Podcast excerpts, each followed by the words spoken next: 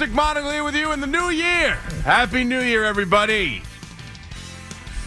January 2nd already. We're already, the, the year's already over. Bring me 2025. All right, let's go. Five hours. You know what it is. Five hour midnight ride all the way to 5 a.m. in the warm up show. We're all back. Everybody, I hope had a great break. Merry Christmas, Happy New Year. I talked to you on Friday, so I've seen you since Christmas, or I've talked to you since Christmas. But I hope everybody had a great New Year, great holiday, and we are back in the swing of things as we are getting finally to the end of our miserable football season. We were watching an excellent football game played earlier today. Michigan beat Alabama 27 to 20. I got a major problem with the overtime, but that's for another day. They really came through. Harbaugh came through. The quarterback came through with a last minute drive and into overtime. They ran the ball down the throat of Alabama to get a win. We're watching Texas and Washington.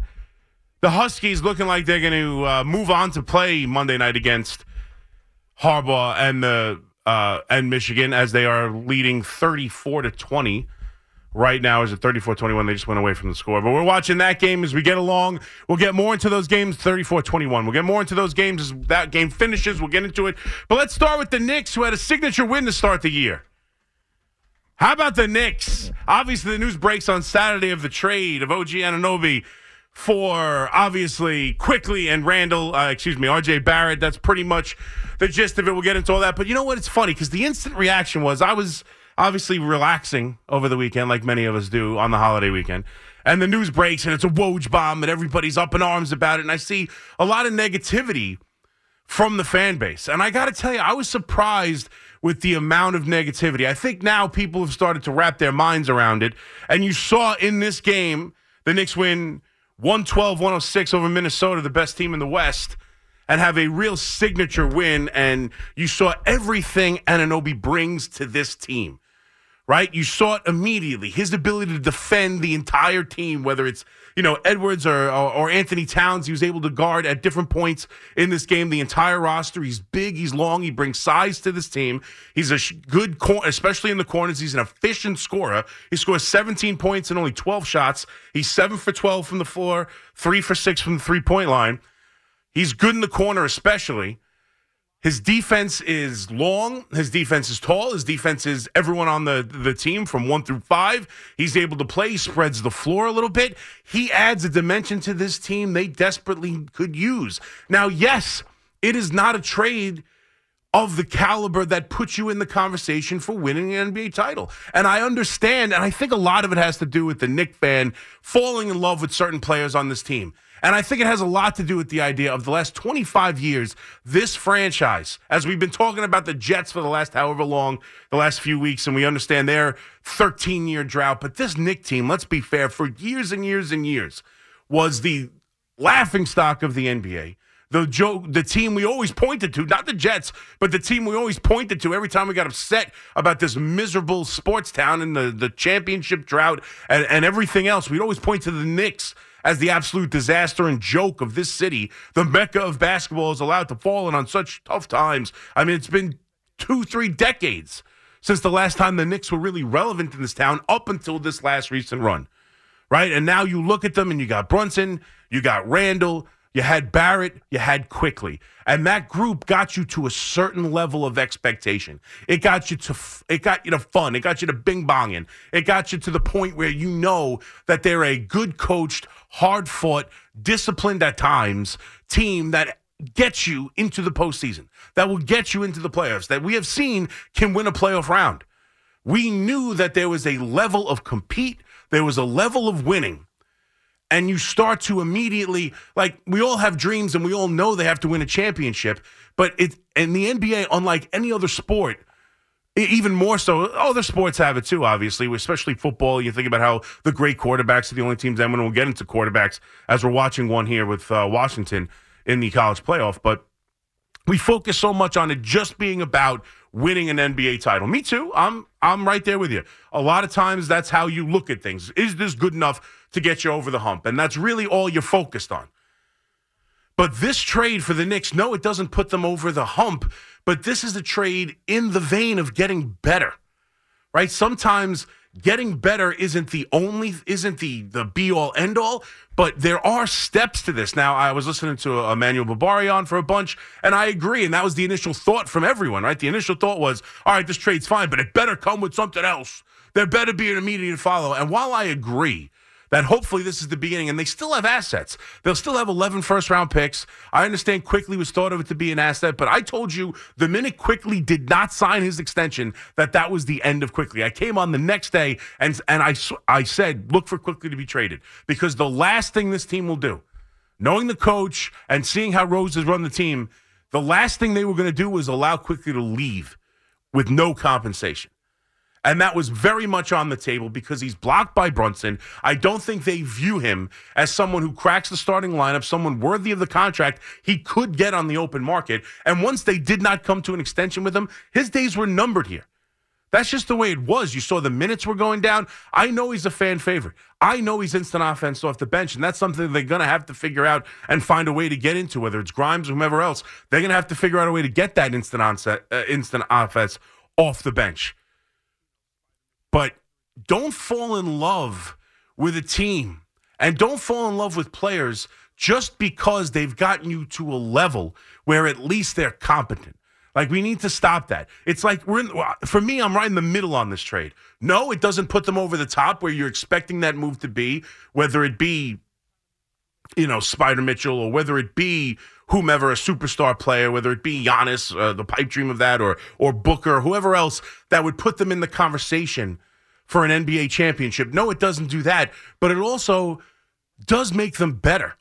And it does it it goes in that vein. It's not it's not just that's the only kind of move you can make, whether it's win a championship or stay. I, at least I know what I got with with Barrett and Quickley. I know I got instant offense and Quickley, one of the best six men in the league. I know what I've got with this team. I know they're a five, six, maybe even a four seed. I know that. Why would I mess with that unless I'm going to win an NBA chi- championship or put myself in a position to win the NBA finals? Why? Because you get better this way, and there's still assets to go trade and bring in another player.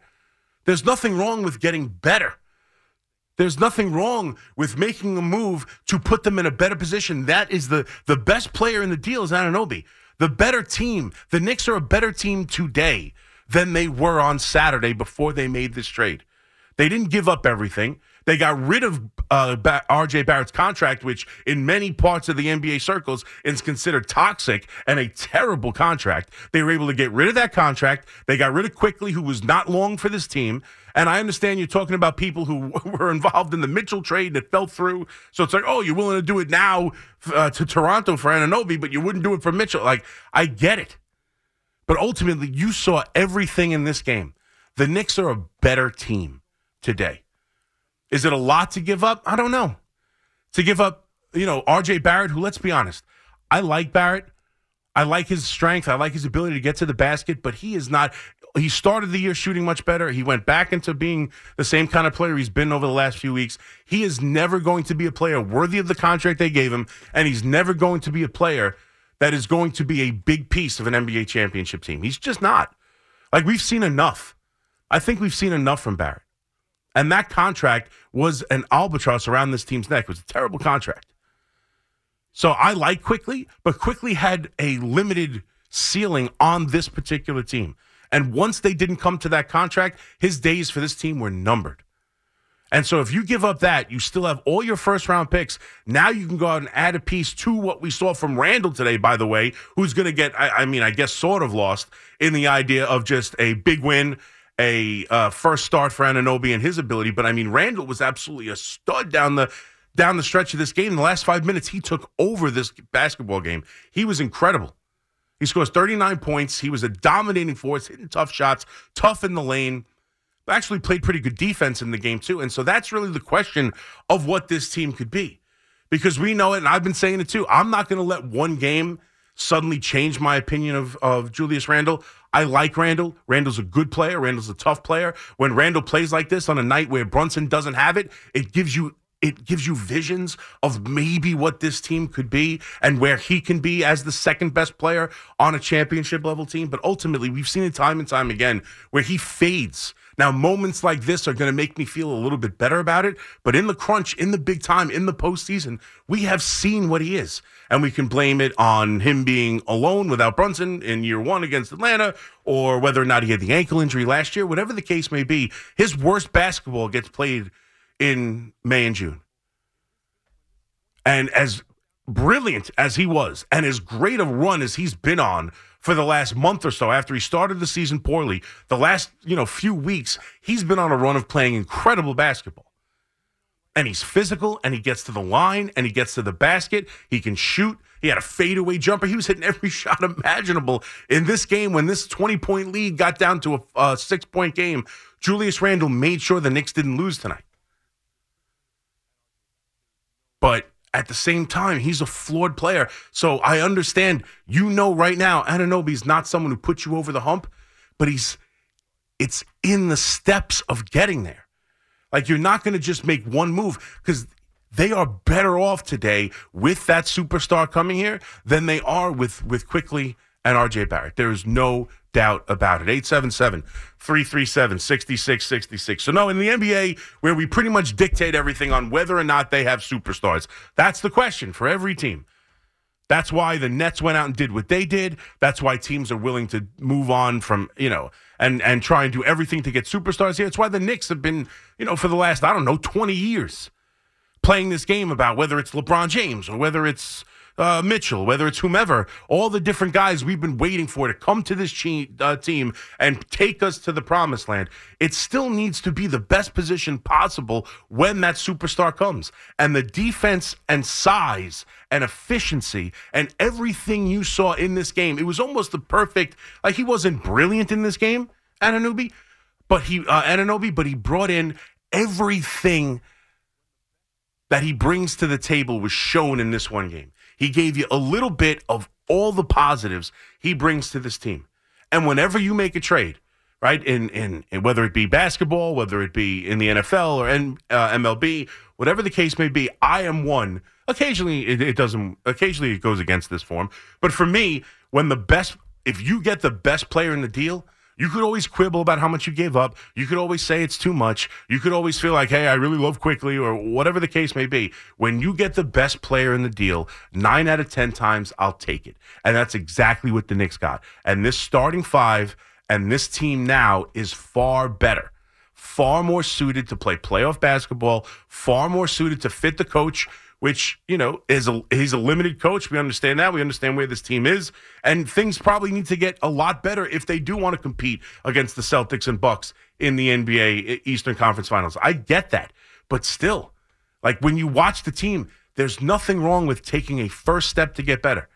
It needs to be followed by more steps. I don't know if it'll be this year or in the offseason or whenever. They're not an NBA championship caliber team at the moment, but you just watch them beat the best team in the West. And you watch the new player come in and give you every piece of his game that you were told is going to impact the team. And you watched it game one.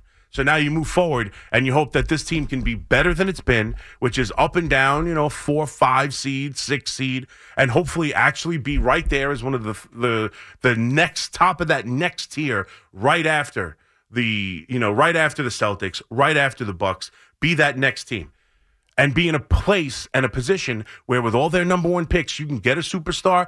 And now you have a complete team with that superstar to go win an NBA Finals. Because honestly, before this and with Quickley and RJ Barrett, I'm not sure you did. The Knicks are in much better standing today than they were on Saturday. Bottom line. You could talk around it all day.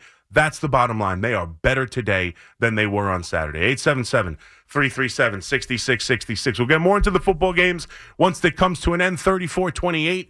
Washington over Texas right now to see who plays Michigan on Monday night for the national championship. And what does it, as we watch these quarterbacks, and we saw on Sunday, the Giants almost, they almost blew it and won a football game. They almost blew it and won a football game. Thank you, Tyrod Taylor. I'll love you forever for missing that two point conversion throw. Thank you, buddy.